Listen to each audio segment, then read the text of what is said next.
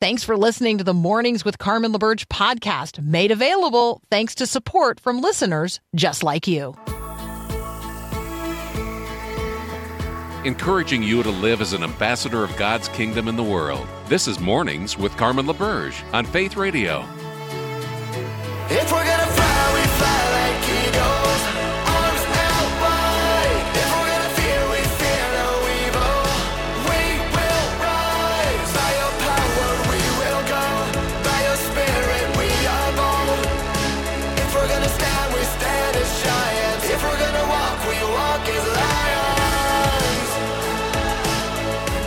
Good morning. Good morning. It's hour two of Mornings with Carmen here on the Faith Radio Network. If you missed hour one, I invite you to check it out at myfaithradio.com or wherever you get your podcasts. All right, what do you expect to happen today? Like, what are your expectations? What's on your agenda? What's on your to do list? What do you expect to happen today? Did you expect when you tuned in that I'd be here and that Paul Perot would be here? Like, did you expect to hear something when you tuned in? And what did you expect? What do you expect God to do today without you having to ask? Like, I mean, you know, like we expect God to do what God's going to do. As my friend Mel Mills says, God be Godden, right? like, what's God going to be doing? What do I expect God to do? I expect God to be Godden. What do you expect God to do when you ask? What do you expect God to do if only you ask? What do you expect others to do no matter what God does? Like, what are your expectations today? What do you expect of yourself today? What expectations does God have of you today? I mean, if you're a person who knows God, um, and you know what God expects of you as his image bearer, his redeemed child, an ambassador of his kingdom, an agent of his grace, a minister of his reconciling love. I mean, if you if you know what God expects of his people and therefore what God expects of you as a person, then like what are your expectations of the day? I like um, this turn of phrase expect always the unexpected and anticipate miracles, knowing that with God all things are possible. Do you expect the unexpected to happen today? Are you ready for that? Are you anticipating miracles today? Do you expect God to be God in an inbreaking way today? So I want to lift up this um, storyline and do so in the midst of having us think about expectations and what we expect to do today and what we expect to happen today. Um, because I'm pretty sure that when Daniel Penny got on the New York subway on May the 1st, he did not expect to encounter Jordan Neely. He did not expect to um, have an opportunity to engage initially as a good Samaritan serving others, but then ultimately find himself charged with manslaughter um, because Jordan Neely died at his hand.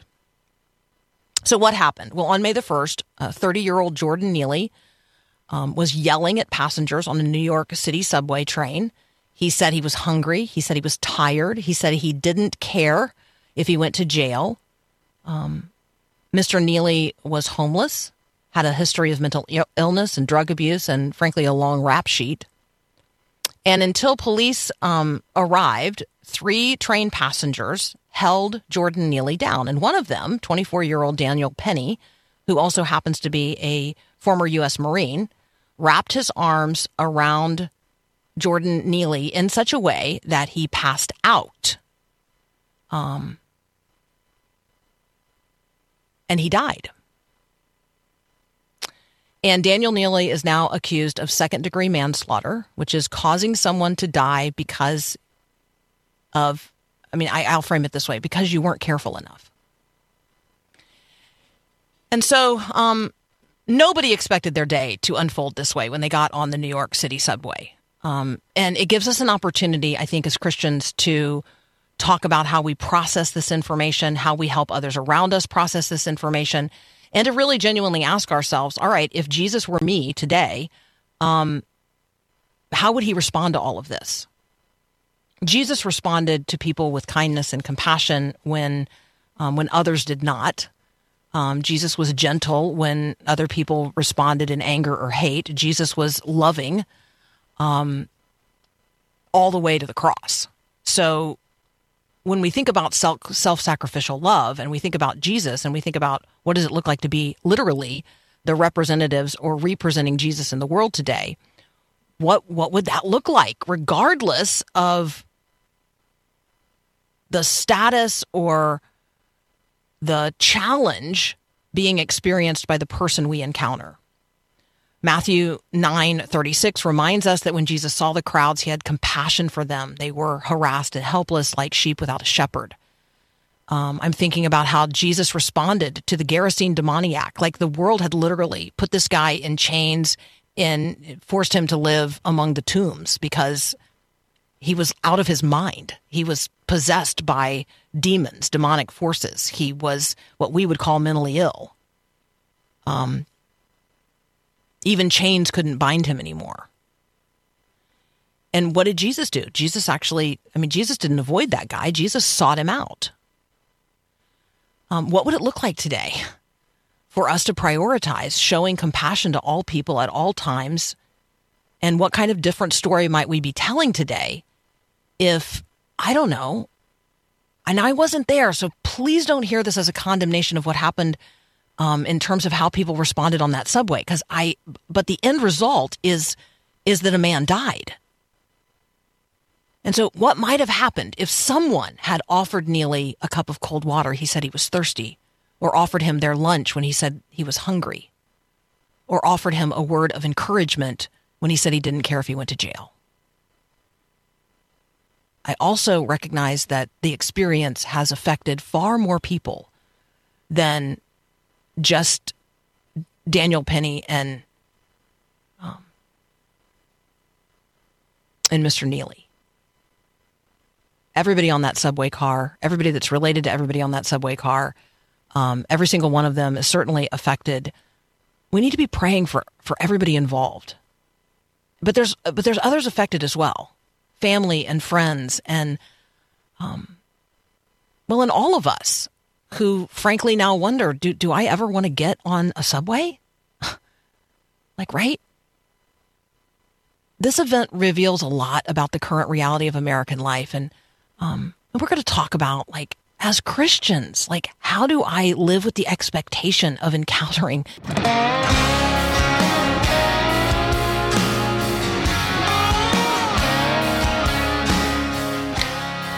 All right, um, Jordan Neely is the the person um, in view in terms of the conversation about what took place on a New York City subway on May the first. But I want to expand our scope here and ask the question, like, what does God expect of you today? What does God expect of me today when we encounter Jordan Neely in our town?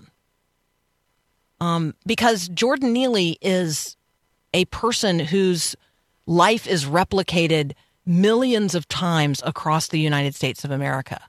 There's no question that the justice, justice system failed. There's no question that the social services system failed. There's no question that um, his family was unable to help him in a meaningful way. And and I will say, if you have a person in your family who is suffering from mental illness, um, who is uh, suffering from addiction, you you actually know the desperation related to this.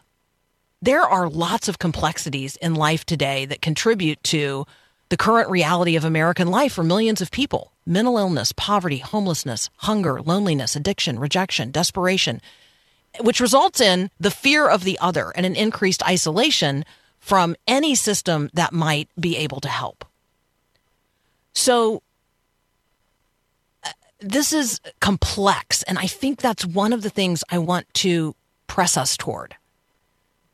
Do not, um, let me encourage you, do not give in to the temptation to reduce this to something simple.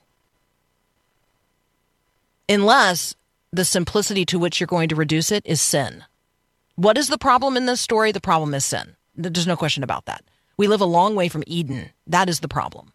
There's no question about that. So, uh, but it's a tremendously complex conversation. And as you read across the coverage of this event, you're going to get a lot of different takes, and you probably have a different take than um, than I do.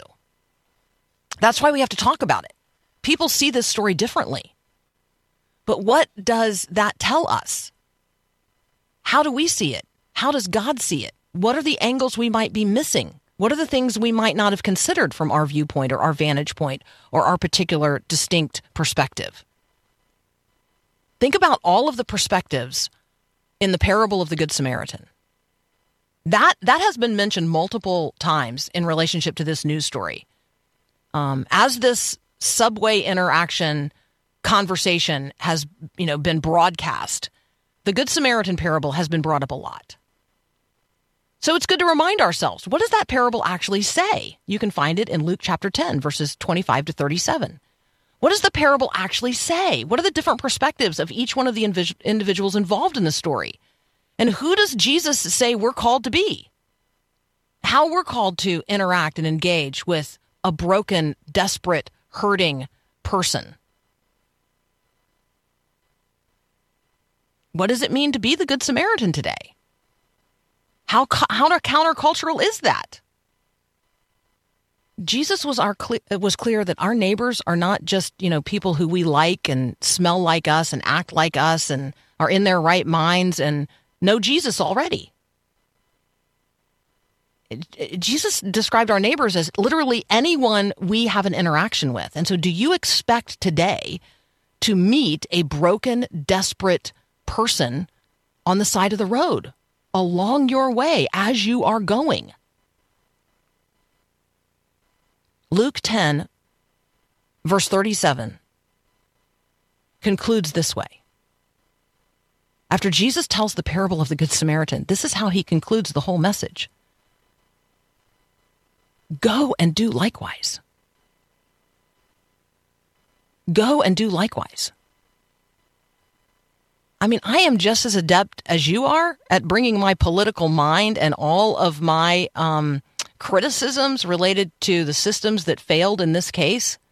I, I'm I'm really good at that too. I know you're good at it. I see you on the text line right now all of the whataboutisms. I, I got it. Jesus tells a parable, and in it, he highlights the person that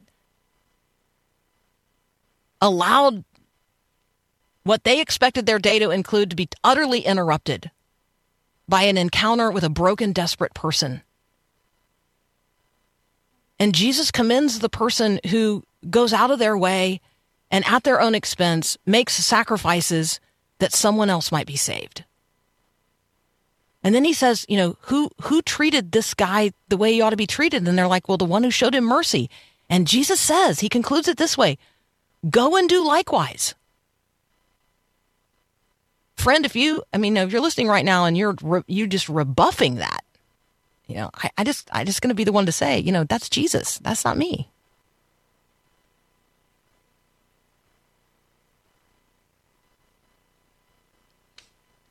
That's Jesus. That's not me. Hey, one of the headlines um, that's out there today that you're going to encounter. Um, let me ask Paul really quick. Paul is my producer. Do do, do we want to squeeze in a break right now? We'll need to. Yes. Yeah, let's do that. All right. So we're going to take a very very brief break. When we come back, um, we're going to turn to a completely different subject, and that is the Sports Illustrated swimsuit edition. Uh huh. You might be surprised at who's on the cover, and you might even be more surprised that I've uncovered why. That's up next You're on Mornings with Carmen. Listen to Faith Radio live or on demand no matter where you go. Download the free Faith Radio app at your app store today.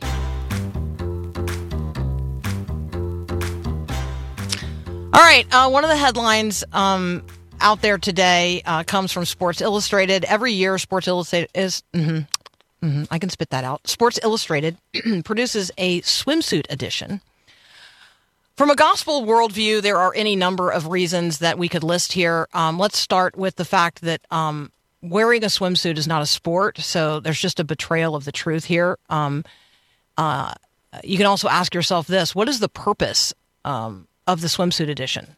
Like, what's the purpose of Sports Illustrated producing a swimsuit edition at all? Because wearing a swimsuit is not actually a sport. Uh, so it is, there's no question. There's no question it is to appeal to the visual appetite. it, it is catering to lust. Like, there's just no question that's what's going on here. And so, um, the target audience is men. Sexual fantasy is the whole point. And so, what is Sports Illustrated doing when on the cover of the swimsuit edition, it features a biological man who, through hormones and plastic surgery, has a body that appears female? How is Sports Illustrated manipulating the consumer and softening the resistance to trans ideology and leading people to lust? Like, okay, so just at the most basic gospel level, that's what's going on, and we should say that. Here's the storyline. Um, Sports Illustrated announced on Monday that trans trans identified model Kim Petras, which it's interesting that this person is described as a model because elsewhere this person is described as an artist, a singer.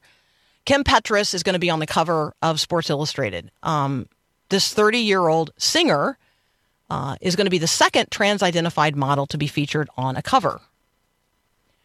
Here's the real story that they're not telling you. Petras, well, they, they do tell you this part. Petras had another big announcement on Monday. The actually, actually, the announcement includes this: the musician's debut album, "Feed the Beast," which comes out on June 23rd. So just note that on the day that it was announced that Kim Petras, identified as a singer, whose debut album, note that debut album, "Feed the Beast," is going to be out on June the 23rd. That's the same day that Sports Illustrated announced that this singer is going to, this trans identified individual, uh, is going to be on the cover of the swimsuit edition of Sports Illustrated. What is going on here? What's going on here? I can tell you. I mean, this is a this is a follow the money conversation. So, Sports Illustrated is uh, the leading sports magazine in the United States. It is published by the Meredith Group, but in 2019, Meredith sold Sports Illustrated to Authentic Brands. So make a note of that. Authentic Brands owns Sports Illustrated. Kim Petras signed with Republic Records in July of 2021, and Republic Records is a wholly owned subsidiary of Universal Music. Well, Universal Music and Authentic Brands um, have a relationship that they announced in 2021. Here's the announcement Universal Music Group and Authentic Brands Group announce strategic initiative to acquire and actively manage artist brands. Aha! This is literally a publicity campaign. Kim Petras is on the cover of Sports Illustrated because Sports Illustrated is uh, is owned by Authentic Brands, and Authentic Brands has a relationship with Universal Music, who's representing guess who? Kim Petras. It's literally a publicity campaign.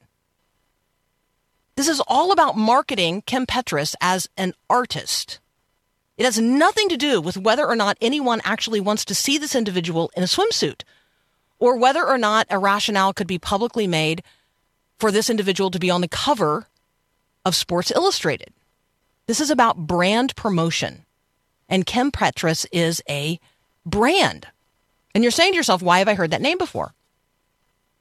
because Kim Petras is the person uh, at the center of a controversy related to the Grammy Awards.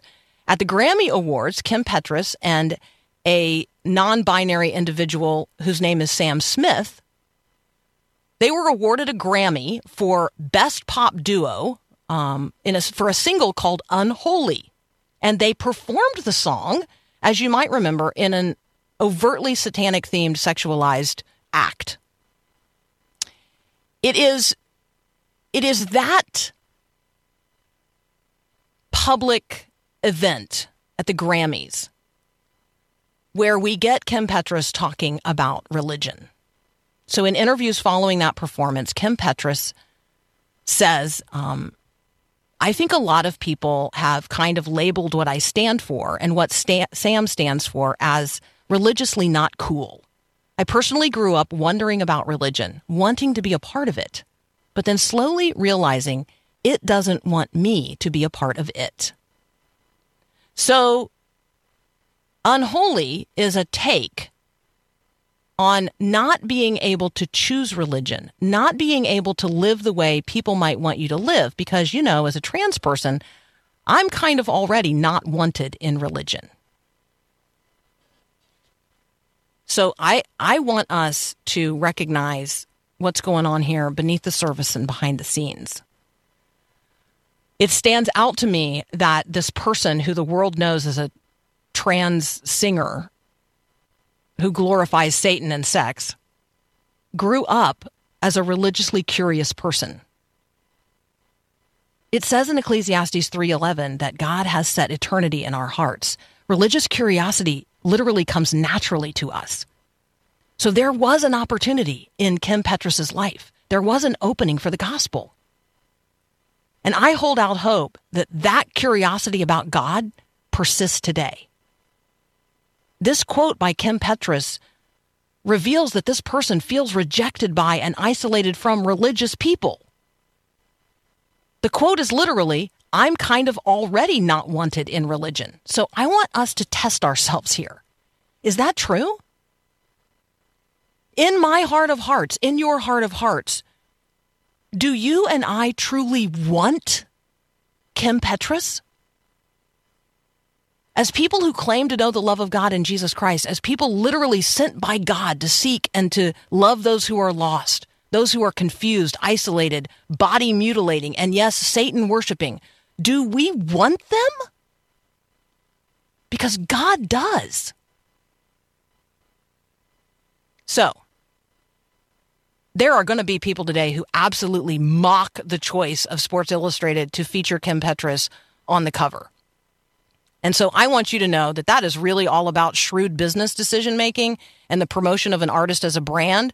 There's a financial motivation behind their choice, and it has nothing to do with sports or swimsuits. But I also want you to pray for this person, this image bearer of God, who is living in a delusion that has much more to do with the soul than the mutilation of the flesh. You're listening to Mornings with Carmen. I'm Carmen LaBerge. This is Faith Radio.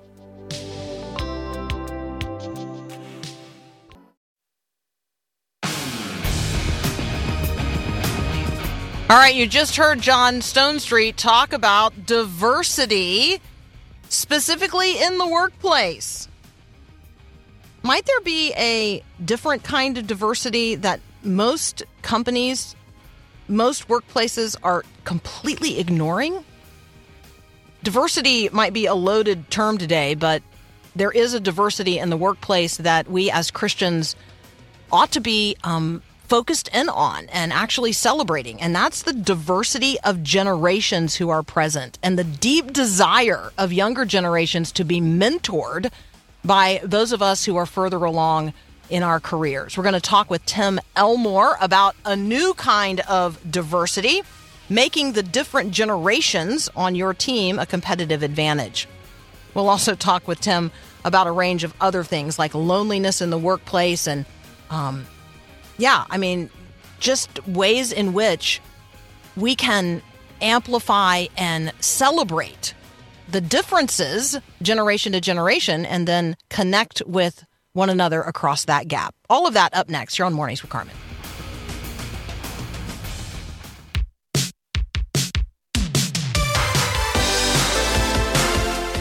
Tim Elmore is joining us now. We're going to talk about his latest book, A New Kind of Diversity Making the Different Generations on Your Team a Competitive Advantage. Tim, welcome to Mornings with Carmen.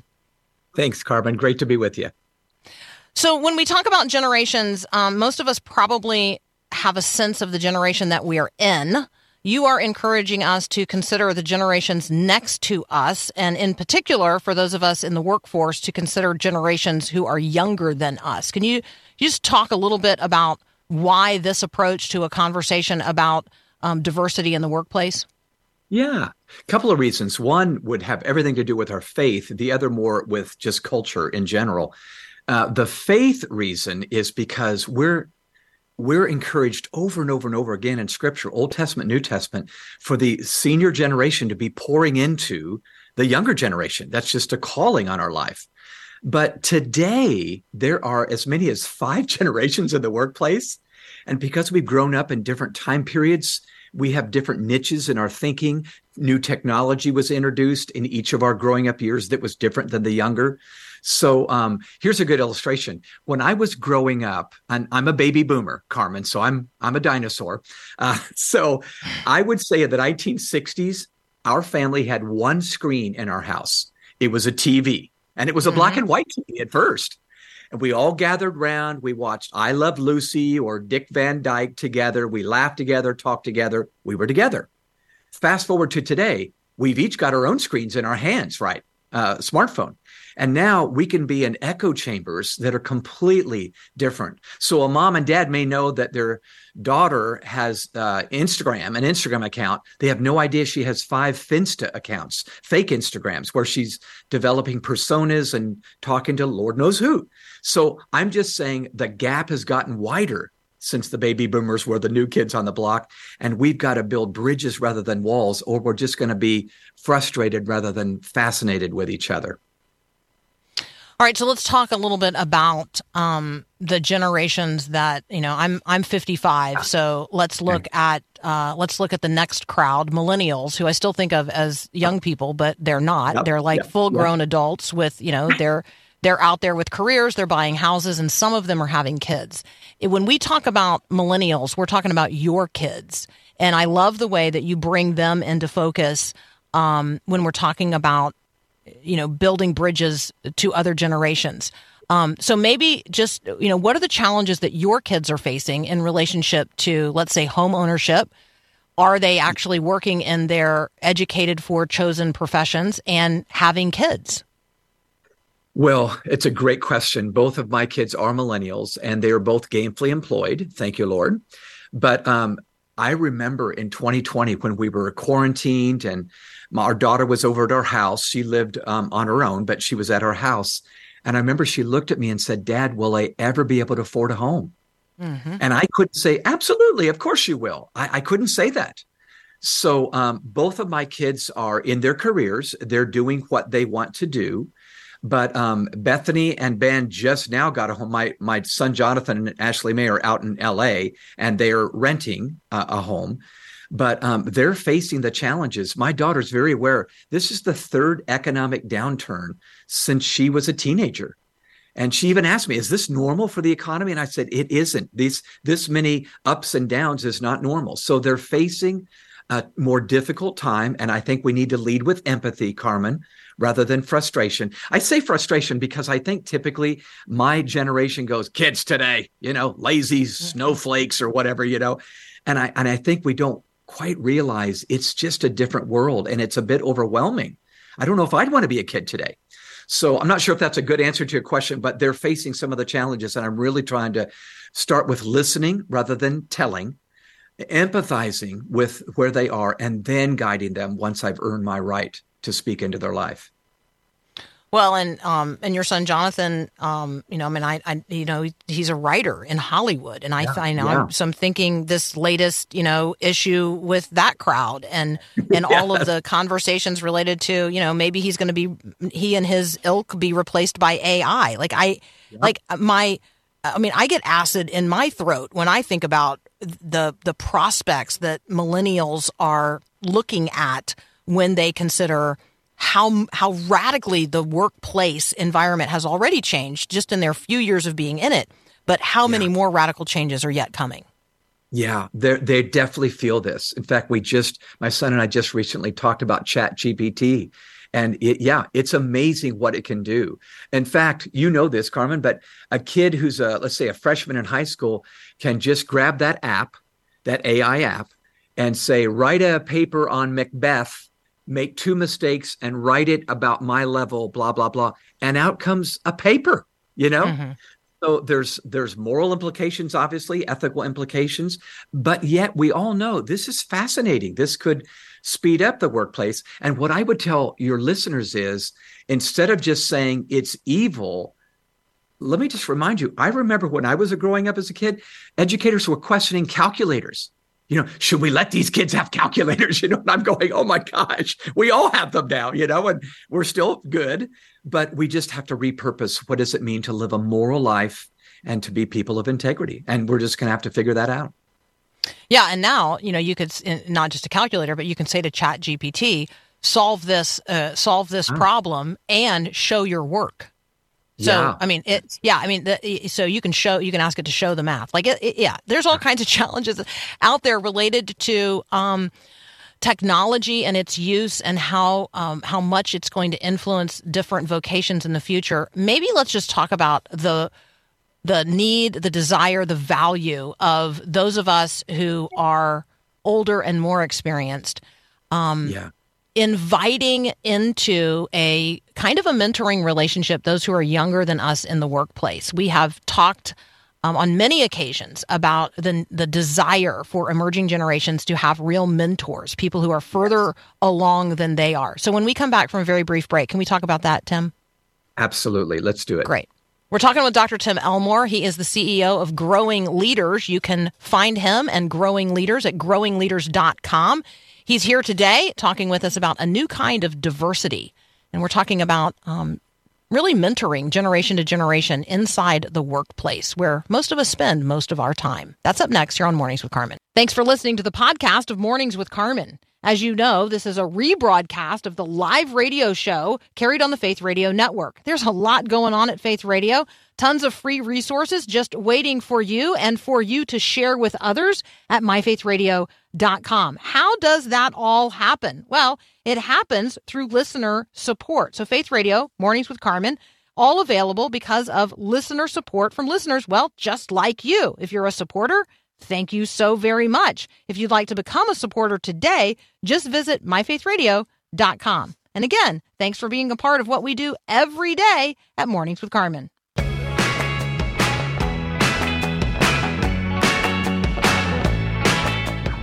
We're talking with Dr. Tim Elmore. If you're not familiar with Tim, um, please check out uh, what he is working on at growingleaders.com. If you ever um, read the book Habitudes, then you're going to um, recognize some of the uh, things that he talks about and the approach that he takes in his newest book, A New Kind of Diversity.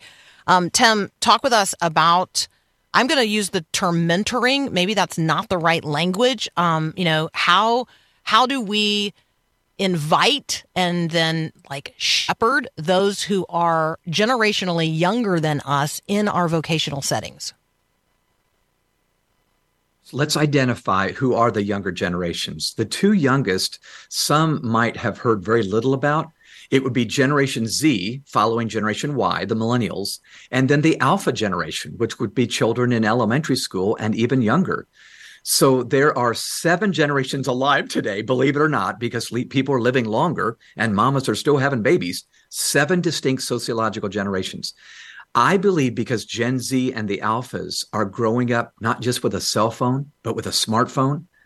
Uh, kids are asking Google, Siri, and Alexa questions that kids used to ask mom and dad. Uh, it's a different day. So they don't need us for information, they need us for interpretation. Let me help you make sense of all that you know. You know, I know you watch 17 YouTube videos on this thing. Now let me give context to the content. That's the number one issue of our day with kiddos. So what I recommend, and I and I say this in the book, the new kind, a new kind of diversity, we need to start reverse mentoring relationships, reverse mentoring. So we're still pouring into them. This is this is where an older generation person, uh, maybe a Gen Xer or a Boomer, would get with a Gen Zer or a Millennial, and they would uh, share stories. You always find common ground when you swap stories. But then the older can invest in the younger. You know, here's what I've learned on how to succeed at this organization. But then they trade hats. And the older becomes the mentee, not the mentor, and shares, uh, you know, the question, share, you know, show me your superpower. What do you know? Well, the younger kids got a lot that we don't know. I mean, they might teach us how to monetize TikTok for the company or you know you know devise the latest app. I'll t- I'll share a great story with you. I know we have just a few minutes, but t- I talk about Tony in the book. Tony was a college student a few years ago and worked at a major retail brand paint store. while on his shift at this paint store, he loved it. He loved his job. And he started a TikTok account and he started posting videos of himself mixing paints and having fun with it and so forth. Well, Tony went viral on TikTok. When he got 1.4 million followers on TikTok, 37 million views, he thought, man, I should show this to the management here. Maybe we could mark use this for marketing, you know, or monetize this. So he puts a slide deck together and he asks for a meeting with the executives.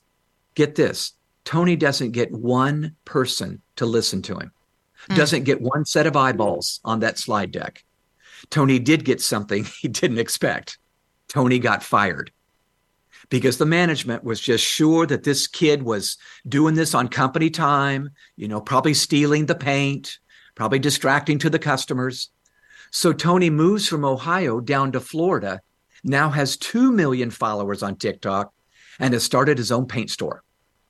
Now, there's probably lots to the story we don't understand, but one thing I do know those older folk could have learned from this younger guy had they been both sharing and listening. So the time, the, excuse me, the older generations have timeless wisdom that the younger need, but they have timely intuition on where the world's going that we need. If we could get together, this could be a, a beautiful thing. I heard a commencement address um, from the University of Florida this year, and it was um, not by a person of, you know, our generation. Uh, yeah. it, it, was it was by a very recent um, recipient of a gold medal at you know at the at the Olympics, the Winter Olympics. Yeah. And I thought to myself in that, um, who do who do graduates want to hear from? Yeah. And and then what are those people saying that's sticky enough, right? Yeah. To actually yeah. encourage them. And so maybe this is a little, you know, off off the book, but um, you know, what is Tim Elmore's three minute commencement address this year to people entering the workforce? Wow. I would say that my three minute commencement would be about probably about self leadership. I mm. think many of us who get into places of influence forget what got us there, perhaps. So my talent may get me to the stage, but it's my character that keeps me on that stage. So um, I, I would say there's great value in the timeless and the timely. So the timeless is don't ever leave behind that discipline, uh, that that ethic, that work ethic that you built way back in the day. Um, those social skills, uh, technical skills are going to come and go. In fact, I think we need to relearn technicals probably every five, six years. Social skills uh, never go away. They continue to be timeless. So I would say pay attention to leading yourself, do that well, and you'll naturally earn the right to influence other people, even without a badge on. That's so good. Um, one of the things that uh, the commencement um, speaker said that that stuck with me um, was uh, the live with the expectation that there is an unexpected opportunity. Like be prepared wow. to like yeah. walk into something and do something that you had never imagined that you would do. Um, yeah. Yeah. And she also talked about surrounding yourself with good people and, mm. and, you know, and gave credit to all of the people who believed in her in the same way she believed in herself and then, you know, helped her. And I thought she's giving credit there to people in older yeah. generations um, there are like we need to do that. We need to help younger people um, get into and you know and find their flow in what we're doing professionally. No doubt about it. In fact, I would say to every older person, let's say over 40, don't think control, think connect. I think sometimes when things seem out of whack, we just want to tighten the screws of control on our kids or those young team members, lazy slackers, you know. And I say, you know, control's a myth. Uh, none of us are in control, um, but we can seek connection at the heart level, maybe an arm around the shoulder, uh, not a clenched fist type of leadership. And when we do that, we don't get control, but we gain deepened influence in their lives. But it's through relationships. And um, I just say that never, ever, ever becomes antiquated if we're willing to really build that relationship with them. We must build bridges of relationship that can bear the weight of truth. That's what I think we got to do. Um, yeah, I, I, love the image of um, an arm around the shoulder.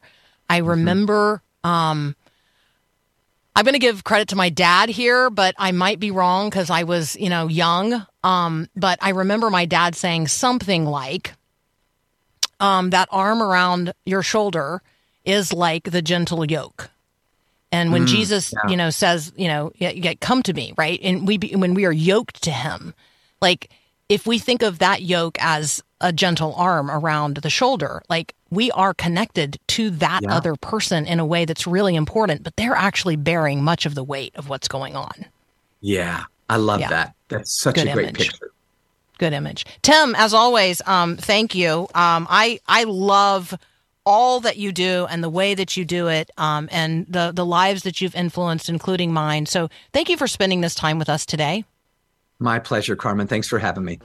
Absolutely. That's Dr. Tim Elmore. Please check out growingleaders.com. You can connect from there with all of Tim's socials. We've been talking today specifically about his new book, A New Kind of Diversity, making the different generations on your team a competitive advantage. You're listening to Mornings with Carmen. I'm Carmen LaBerge. This is Faith Radio.